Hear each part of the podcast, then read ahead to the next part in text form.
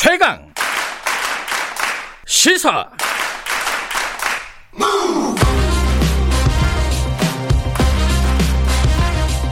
지금 여러분께서는 김경래 기자의 최강 시사를 듣고 계십니다.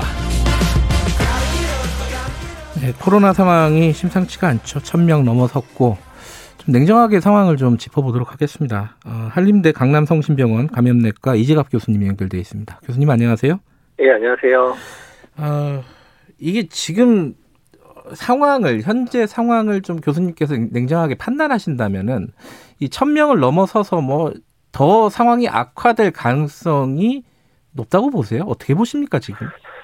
일단 뭐 언제든 나빠질 수 있다라고 생각하고 준비해야 된다라고 말씀을 좀 사실 드리고 싶고요. 음, 그러니까 나빠지지 않으면 다행이지만 나빠질 가능성이 높고 음, 그에 대해서 철저히 준비를 하고 있어야 네. 혹시라도 생기는 그런 이제 파국을 막을 수 있을 거라고 생각이 들거든요. 예. 그래서 적극적으로 환자가 정말 2, 3천 명까지 발생할 수 있다고 가정하고 현재 노력을 해야 네. 적어도 피해를 최소화할 수 있지 않을까 생각을 하고 있습니다. 그러면 이제 단도직입적으로요. 자, 2, 3천 명까지 가정을 한다 치면은 네. 지금 3단계로 올려야 되는 거 아니냐 이런 말들도 일부는 하고 있거든요. 교수님이 보시기엔 어떻습니까? 일단 저는 뭐 3단계를 당연히 올려야 된다고 생각을 하고 있는데요. 음. 그러니까 그 이유는 만약에 2.5단계가 이번에 이번 주에 효과를 보- 보여서 약간 이제 떨어지는 추세로 가더 면 다행이긴 한데 만약에 네. 그렇지 않다 그러면 이번 주에 또 이번에 3단계 안 올린 거를 또 후회하게 될 가능성이 높거든요. 음, 네. 그러니까 일단 올려놓고 근데 만약에 잘 떨어지면 빨리 낮추면 되는 거니까 예. 이제 그런 방식으로 접근해야 되는데 즉 선제적인 접근이 현재는 필요하고 음. 또한 그로 인해서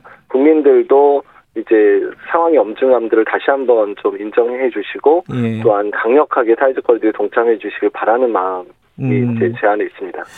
그 청취자분들 중에도 2650님이 이게 그러니까 정부의 입장은 이해는 하지만은 이분은 이렇게 표현을 했어요. 간 보는 듯한 단계 격상. 이거보다는 선제적인 결단을 기대해야 되는 상황 아니냐. 이런데 이 지금까지 단계 격상들을 보면 평가를 해보면 좀 한 발짝씩 늦지 않았냐 이런 평가들이 좀 나오고 있어요. 어떻게 보세요? 예, 좀 그런 아쉬움들이 사실 있고요. 예. 근데 그러니까 이제 사회적 거리두기라는 것 자체에 대한 이제 고민이 필요한 건데요. 네. 그러니까 사회적 거리두기라는 게 여러 수학적 모델링을 보게 되면 강하게 처음에 시작을 하면 그만큼의 환자 발생이 줄어들고 네. 약하게 하면 오히려 의미가 없어지는 이런 형태예요. 그래서 음, 조금 조금씩 올리는 방식보다는 좀 세게 올려놓고 점진적으로 낮추는 방식이 훨씬 더 효과적이고 환자 수 줄이는 데 더 유효하다 이렇게 어허. 여러 수학적 모델링에도 나와 있고 예. 미국이나 유럽의 사례에서도 확인이 되거든요. 예. 그래서 이제 그런 부분들을 좀 고려했었으면 좋은데 다만 뭐 정부 차원에서 경제적 상황을 고려해서 어쩔 수 없었던 부분들은 뭐 이해는 되지만 네. 다만 지금의 상황을 빨리 안정시키는 게 오히려 현재로서는 경제적인 타격들을 더 중요하다는 음. 생각들이 들기 때문에 네. 지금은 조금 다시 한번 고민을 해야 된다는 얘기죠. 그러니까 그런 얘기들 많이 하시더라고요. 이제 자영업자분들도 힘든 건 맞는데 차라리 세게 한 방 맞고 빨리 추스리는 게 더 낫지 않겠느냐 뭐 이런 표현을 많이 쓰시더라고요. 음, 그러니까 예측 가능한 상황을 만들어 달라는 의미로 저는 생각이 되거든요. 네. 그러니까 이제 이- 이두저도 아닌 상황에서 계속 상황이 나빠지면 어차피 네. 소비 심리는 얼어붙어 있거든요. 지금 상황에서 네. 많은 사람들이 방문하는 거 당연히 줄어들 수밖에 없습니다. 네. 그럴 바에는 3단계 빨리 올려서 확 네. 줄여놓고 그 다음에. 이제 어느 정도 안정이 되면 이제 다시 영업을 재개할 수 있게끔 해주는 게더 음. 나을 수 있다는 부분이고 저는 한 가지 더 묻힌다면 예. 단기가 격상돼서 피해보는 업종에 대해서든지 또는 예. 그런 부분에 있어서 확실하게 정부 차원에서의 재정 지원들이나 아니면 세제 지원이나 이런 음. 부분들이 당연히 단계 격상에 따라가야 되거든요. 네. 근데 이제 그런 부분이 정부 차원에서 안 만들어 놓으니까 정부 차원도 올리기가 어려운 거예요. 자기네가 이제 그걸 올려서 피해를 보는 상황이 발생하면 뭔가 재정 투여를 해야 되는 상황이 발생하는데 아하. 그 부분이 준비가 안 돼 있었거든요. 예. 음, 그러면 지금 이제 어쨌든 교수님 말씀은 오늘 내일이라도 빨리 결정해서 단계를 올리고 그 다음에 수습을 하자 이런 말씀으로 들으면 되나요? 예, 그렇게 좋겠고요. 예. 그다음에 내년도에 사실은 이제 이런 그 3차 유행 때문에 잡아놓은 예산들이 좀 있잖아요. 그렇죠. 예. 근데 상당히 부족할 것 같은데 그 부분을 좀 확대를 해서 음, 일단은 지금 피해를 보시는 분들이 어떻든 버틸 수 있게끔 네. 하는 노력들을 해야 된다는 겁니다. 그럼 만약에 3단계가 가시화돼서 뭐 오늘 내일 준비를 해서 곧 만약에 시행이 된다 그러면은 그 3단계 효과는 언제쯤 나타날 수 있을까요? 그러니까 이게 무섭잖아요. 숫자가 계속 늘어나는 것들이. 그러니까 이제 3단계를 한다는 의미는 네. 사실은 이제 3단계까지도 안 되면 진짜 정말 마지막 방법은 유럽이나 미국에서 1차 유행 때 했었던 것처럼 락다운밖에 없는 상황이 벌어질 수도 있어요. 네. 근데 거기까지 안 가겠다는 각오로 시작을 해야 되는 상황이거든요. 네. 그렇기 때문에 국민들이 충분히 동참할 수 있는 여러 가지 방법들을 해야 되고 홍보도 철저히 해야 되고 예. 또한 언론에서도 충분하게 계속해서 어떤 방식의 만남이나 모임들이 계속 위험한지에 대해서 얘기를 해서 충분하게 효과를 낼 수 있는 그런 부대적인 여러 가지 상황들이 같이 동원이 된다는 겁니다. 음. 지금 이제 그 단계 조정에 대한 문제 말고 당장 어떻게 해야 되느냐 문제 중에 하나가 병상 확보 문제가 있잖아요. 예, 그렇습니다. 어, 병원에 예. 못 가고 대기하고 있는 환자들이 지금 점점 늘어나고 있다는 거 하는데 이 네. 병, 병상을 확보할 수 있는 방법이 뭐가 뾰족히 없다. 이 뭐 병상을 가- 갑자기 늘릴 수 없는 거 아니냐 이런 의견도 있고 지금 방법이 뭐가 있습니까?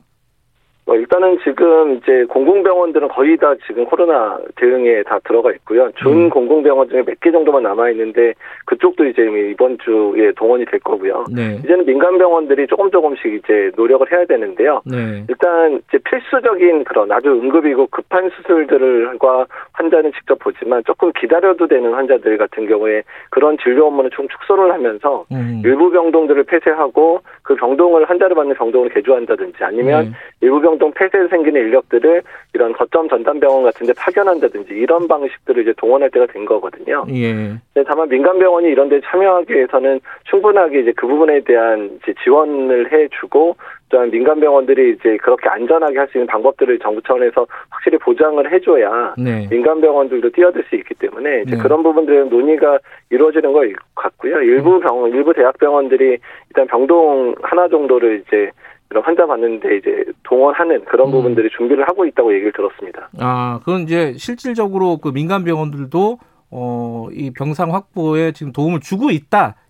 왜냐면 그게 예, 도움을- 잘안 예. 되고 있다는 걱정들이 많았잖아요. 예, 음. 그러니까 중수본 차원에서 공문도 내려왔고 또 그에 음. 대해서 충분히 우리가 지원하겠다라고 약속을 한 것 같고요. 네. 민간, 민간 병원들도 호응을 해서 지금 상황은 민간이나 공공이 나눌 필요가 없는 상황이다. 다 같이 음. 노력하자 이렇게 합의를 어느 정도 하게 된 것 같습니다. 그 이제 병원 병상도 마찬가지지만 이 생활치료센터라고 하나요? 그 시설들도 지금 하루에 천 명씩이 늘어나면은 감당 며칠 사이에 감당이 안 될 거다 이런 예상들을 많이 하던데 어떻습니까? 그러니까 맞습니다. 사실 이제 지금 뭐 행안부에서 후보 대상으로 만들어놓은 생활치료센터 후보지는 많은데 예. 문제는 이걸 열려 그러면 거기에 또 의료진 파견들이 돼야 되는데 음. 지금 공공병원들이 이미 다 코로나 대응에 다 지금 의료진이 수- 사용되고 있기 때문에 민간 병원들에서 차출해가지고 또 거기다가 지금 파견을 해야 되는 상황들이거든요. 예. 그러니까 지금 서울시는 뭐 구마다 지금 하나씩 만들고 있어서 당장 저희 영등포구도 영등포구엔 3개 병원이 의료진 파견을 오늘부터 시작을 하고 있거든요. 네. 그러니까 이렇듯 이제 이런 걸 만들 때 의료진을 어떻게 이제 그 이제 음. 끌어들이고 또한 그 사람들을 어떻게 지원할 건가에 대한 부분이 중요해서 음. 일단 뭐 자원봉사자도 좋고 일부 뭐 개업하신 분들의 동참도 필요하고 어떻든 많은 의료진들이 참여할 수 있게끔 좀 노력이 좀 필요한 상황입니다. 그러니까 병상이나 치료센터 이런 시설들 확보하는 것도 중요한데 거기에 맞춰서 의료진 인력 수급도 지금 고민을 해야 되는 시점이다라는 말씀이시네요. 네, 그렇죠. 인력이 없어서 못 여는 경우가 더 많은 상황이어가지고요. 그래요. 예, 근데 예. 그래가지고 그 얘기가 나오는 것 같아요. 수도권의 임시진료소 이거를 네. 선제 검사를 한다고 많이 만든다고 하는데 네. 차라리 그러, 그 인력을 치료에 집중하는 게 더 나은 상황 아니냐. 그거 어떻게 보십니까 이 논란에 대해서는? 어, 그러니까 그 부분도 뭐 틀린 말은 아닌데, 그러니까 사실 임시진료소의 측면도 네. 검사를 지금은 확진자가 많이 나오는 상황에서는 타겟팅을 해가지고 꼭 필요한 데서 검사를 많이 해야 되는 상황이에요. 음. 그러니까 왜냐하면 이제 환- 확진자가 이제 발생을 했는데 역학조사만으로 전체를 다 이제 접촉자를 구분하기 어렵다면 네. 그 확진자 주변을 이제 대, 대규모로 검사를 해서 추가 환자를 잡아내는 이런 패턴들로 가야 되는데 네. 만약에 이제 임시선별진료소에서 이 로딩이 너무 많아져서 검사 자체가 느려지게 되면 네. 이런 확진자 수가 확진자가 많이 나올 만한 데서의 검사가 늦어질 수 있거든요. 네. 이 부분 들은 효율적인 방법들을 강한 감안해서 이제 그러니까 주요 그꼭 해야 되는 것들 중심으로 해야 되는 측면들이 있기 때문에 어떻든 그런 부분의 균형을 잘 맞춰야 되는 상황입니다. 음. 그러니까 좀 그런 이게 좀 쉽게 말하면은 이런 지금 임시 어그 무료 검사를 하는 그런 선별 진료소 만드는 게 지금 불필요한 상황 아니냐. 그러니까 정책이 조금 엇박자가 좀 나고 있는 거 아니냐 이런 지적들이 좀 있더라고요. 이거 어떻게 평가하십니까? 그러니까 뭐 불필요까지는 아닌데 왜냐하면 네. 이제 숨은 감염자를 찾아내는 건 중요하긴 합니다. 근데 네. 그러니까 그 타이밍이 지금은 아닐 거라는 거예요. 음. 그러니까 오히려 급한 불 꺼야죠. 그러니까 환자 자체가 치료 역량이 부족하면 치료 역량을 최대한 올려놓으면서 음. 이제 어느 정도 이제 유행이 조금씩 가라앉기 시작할 때는 중요한 게 뭐냐면 유행을 빨리 차단하려면 네. 숨겨진 감염들을 빨리 찾아야 되잖아요. 예. 그러니까 지금은 치료 역량 확보가 더 우선이고요. 예. 그다음에 검사 역량은 아까 말씀드린 대로 검, 확진자가 많이 나올 때 집중적으로 검사를 하고 네. 그런 이제 이제 잠부를 꺼야 되는 상황들 있잖아요. 이제 유행을 빨리빨리 잠재워야 되는 상황에서는 네. 아까 말씀드린 이제 선제적 검사나 자발적 검사나 이런 부분들을 확대해야 될 필요가 있어서 음. 조금 타이밍을 그 부분 좀 늦게 하고 현재는 치료 역량 네. 그리고 주도 효율성 있는 검사에 지금 집중해야 될 때가 맞다고 생각합니다. 그 무슨 체육관 같은 데를 거대하게 어, 음압 시설을 만들어서 사- 활용하는 방법 이런 아이디어들도 나오는데 이거는 현실적으로 가능한 겁니까? 그러니까 일단은 뭐 필요할 수도 있겠다는 게 제 의견이고요. 음. 그러니까 지금 상황에서 이제 어느 정도 조정이 된다 그러면 네. 지금은 병상 확보라든지 이런 부분들이 확진자 숫자가 너무 확 증가만 안 되면 가능하겠지만 확진자 음. 숫자가 만약이라도 우리 예상보다 과하게 한 2, 3천 명씩 나오기 시작하면 그런 방법 동원하지 않고는 불가능한 상황이 벌어질 수도 있어요. 그래서 그러니까 그런 상황까지 만들면 안 되는데 다만 음. 그런 상황이 될 수도 있으니까 그 부분에서 언제든 시행할 수 있게 기본적인 계획안을 가지고 있는 정도는 필요하다고 생각을 합니다. 아, 준비는 해놔야 된다는 뜻이네요. 네, 예. 언제든지 뭐 급한 상황이면 활용할 수 있도록. 예, 예, 그렇죠. 예.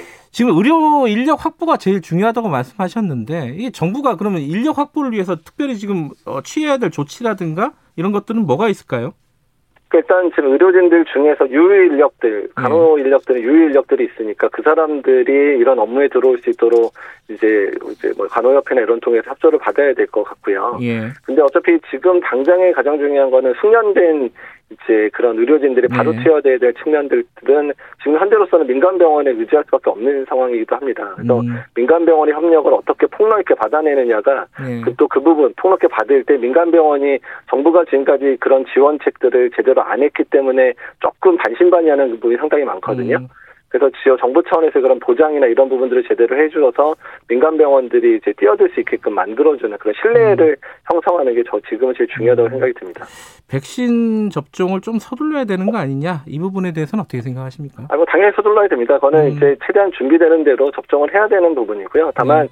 빨리도 해야 되지만 안전한지도 증명을 해야 되니까 이 두 가지의 양축을 얼마나 우리가 잘하느냐가 안전하게 백신을 접종을 하느냐 제일 중요하기 때문에 예. 그 부분은 지금부터 열심히 노력해야 되는 상황인 거죠. 알겠습니다. 오늘 말씀 감사합니다. 감사합니다. 이재갑 교수님이었습니다. 치료 역량에 집중해야 할 때라는 말씀이었습니다. 자, 1부과 1부 여기까지 하고요. 잠시 후 2부 8시에 돌아옵니다.